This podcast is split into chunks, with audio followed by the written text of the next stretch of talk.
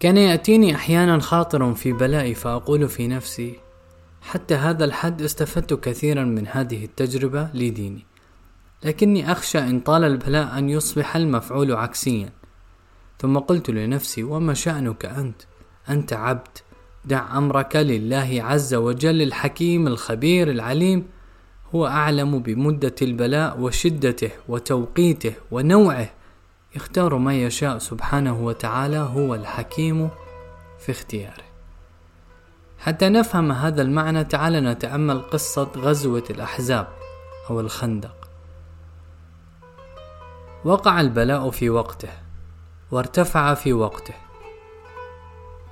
كانت الأزمة قد استمرت حتى وقع التمايز التام بين المنافقين والذين في قلوبهم مرض والمؤمنين وانكشفت حقائق الرجال. فيأخذ المؤمنون حذرهم من المنافقين ولا يتأثرون بعدها بأقوالهم وسمومهم التي ينفثونها بمكر. ومن حكمة الله ورحمته أيضا أن البلاء لم يستمر ويشتد أكثر من ذلك فتزل القدم بعد ثبوتها وينخلع بعض المؤمنين عن إيمانهم ويقينهم.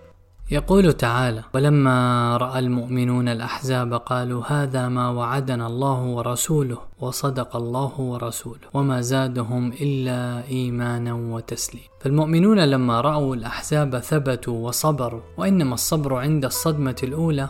فنجاهم الله عز وجل بإيمانهم وأنطقهم بكلام حفظ عليهم دينهم. وقولهم هذا ما وعدنا الله ورسوله. قال المفسرون أنهم يعنون به قول الله تعالى في سورة البقرة. أم حسبتم أن تدخلوا الجنة ولما يأتكم مثل الذين خلوا من قبلكم؟ مستهم البأساء والضراء وزلزلوا حتى يقول الرسول والذين آمنوا معه متى نصر الله؟ ألا إن نصر الله قريب. قال ابن عاشور إن هذه الآية نزلت قبل وقعة الأحزاب بعام. لكن البلاء استمر واشتد ودام الحصار شهرا. وفي هذا الشهر جوع برد خوف حاول المشركون الإغارة على المسلمين من نقاط ضعف في الخندق. وبلغت الأمور ذروتها عندما علم المسلمون أن يهود بني قريظة نقضوا العهد وتحالفوا مع المشركين. والآن في أي لحظة يمكن ليهود بني قريظة أن يفتحوا بواباتهم؟ فينساح المشركون في المدينة ويعيثوا فيها قتلا وتعذيبا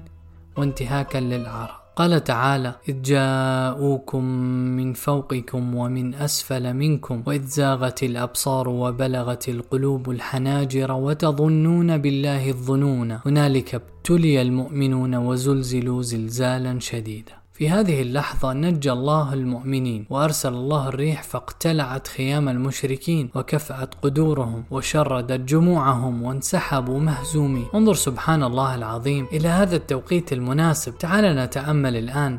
ماذا كان سيحصل لو تأخر النصر عن هذا الحد؟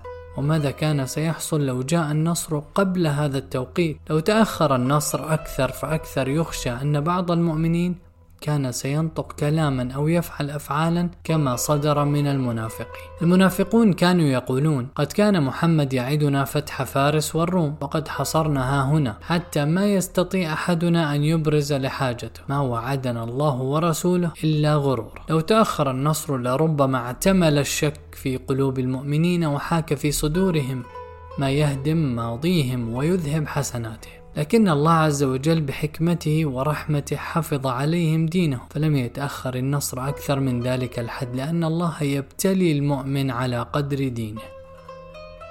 طب السؤال الآخر لماذا لم يأتي النصر قبل ذلك؟ لماذا لم تحسم المعركة ولم تأتي الريح في اليوم التالي من الحصار؟ الأسبوع الأول من الحصار أو الأسبوع الثاني من الحصار لماذا امتد الحصار شهرا كاملا؟ لله في ذلك حكم منها والله تعالى أعلم بحكمته أن الله عز وجل أراد أن يصلب عود المؤمنين فكلما اشتد البلاء صلب عودهم وترقوا في المنازل ومنها أن هذه الزلزلة التي حصلت لهم كسرتهم أمام الله وأشعرتهم أمرتهم بافتقارهم إلى رحمته سبحانه وضعفهم في المقابل فلا يصيبهم العجب بأنفسهم ولا يغتروا بها ولا يسندون الفضل إلى أنفسهم في الصبر والثبات بل يسندون الفضل كله إلى الله عز وجل الذي نجاهم في اللحظة الحرج. إذا لم يتأخر النصر إلى حد يمكن أن يحيك معه في صدور المؤمنين ما يذهب بإيمانهم. ولم يأتي في مرحلة مبكرة قبل أن يشتد البلاء ويصلب عودهم وتذل نفوسهم لله ويعلموا أن ليس لهم إلا الله عز وجل ويتميزوا عن المنافقين وتنكشف لهم حقائق هؤلاء المنافق فانظر إلى حكمة الله سبحانه في مدة البلاء. فسبحان الحكيم الخبير الذي لا يضيع عمل عباده المؤمنين وفي الوقت ذاته يربيهم ويؤدبهم. أيقن بحكمة الله في اختيار مدة البلاء. لازلنا نتكلم عن حكمة الله عز وجل وكيف أنك عندما تتأمل هذه الحكمة في الابتلاء يكون ذلك سببا في زيادة محبة الله. فتنقلب المحنة منحة. بخلاف الذين ينهار حبهم لله إذا ابتلوا. قبل نعمة البلاء الذي مررت به كنت أتساءل. كيف يصبر المؤمنون الذين يبتليهم الله بابتلاءات شديدة؟ كنت أؤمن بقدرته تعالى على تصبيرهم لكن أتمنى أن يطمئن قلبي. وعندما خلطت نماذج من هؤلاء الناس كان من نعمة الله علي أن فهمت كيف يصبرون فأورثني ذلك سلامة صدر تجاه أقدار الله تعالى. رأيت أولا أن من حكمة الله تعالى أنه لا يبتلي عباده المؤمنين بقواسم ظهر لا يتحملونها بل ببلاء يتناسب مع إيمانه. روى الترمذي عن سعد بن أبي وقاص قال قلت يا رسول الله أي الناس أشد بلاء؟ قال الأنبياء ثم الأمثل فالأمثل. يبتلى الرجل على حسب دينه. فإن كان في دينه صلبا اشتد بلاؤه. وإن كان في دينه رقة ابتلي على قدر دينه. فما يبرح البلاء بالعبد حتى يتركه. يمشي على الأرض وما عليه خطيئة. ثانيا رأيت كيف يرفق تعالى بعباده المؤمنين فيتدرج في ابتلائهم. يبتلي على قدر الإيمان ثم يصبر. فيزيد الصبر الإيمان إلى درجة تؤهله لتحمل ابتلاء أشد.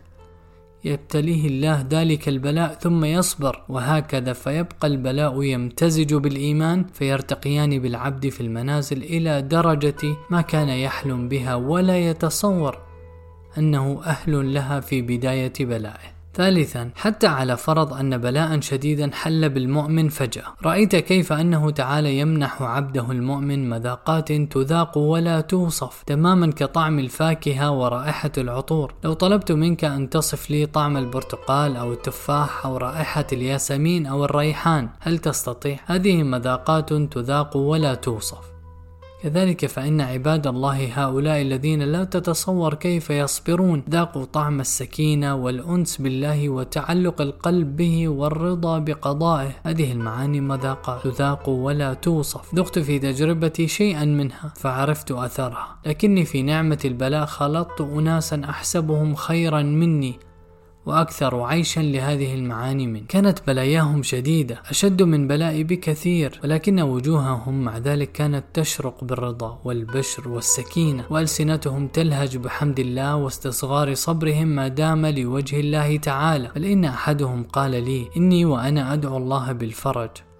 أكاد أحيانا أسأل الله ألا يستجيب دعائي لما أتذكره من عظيم أجري حينئذ في الدار الآخر كنت أذكر لهذا الأخ أني أحسن الظن بالله تعالى أنه سيجعل لي فرجا ومخرجا قريبا فكان يقول لي هذا جميل ولكني أريد لك مستوى أرقى من ذلك. أريدك أن تستمتع بنعمة البلاء. تستمتع بنعمة البلاء؟ لم أفهم كلمته هذه في حينها. لكني بدأت أعيشها بعد فترة من استمرار نعمة البلاء. لقد رأيت في تجربتي طرفا من حكمة الله في الابتلاء. بدأ البلاء خفيفا في البداية وظننت أنه سيزول قريبا صبرني الله واشتد عودي فزاد البلاء. كلما اشتد كانت تنزل من الله سكينة تصبر. فالحمد لله الحكيم الرحيم. هذه المذاقات العجيبة إن لم تذقها فلك أن ترى آثارها. سحرة فرعون ما كان لهم هم إلا أئن لنا لأجرا إن كنا نحن الغالبين. كانوا قد عاشوا سنينا طويلة طويلة على طلب الدنيا بالسحر ومخادعة الناس.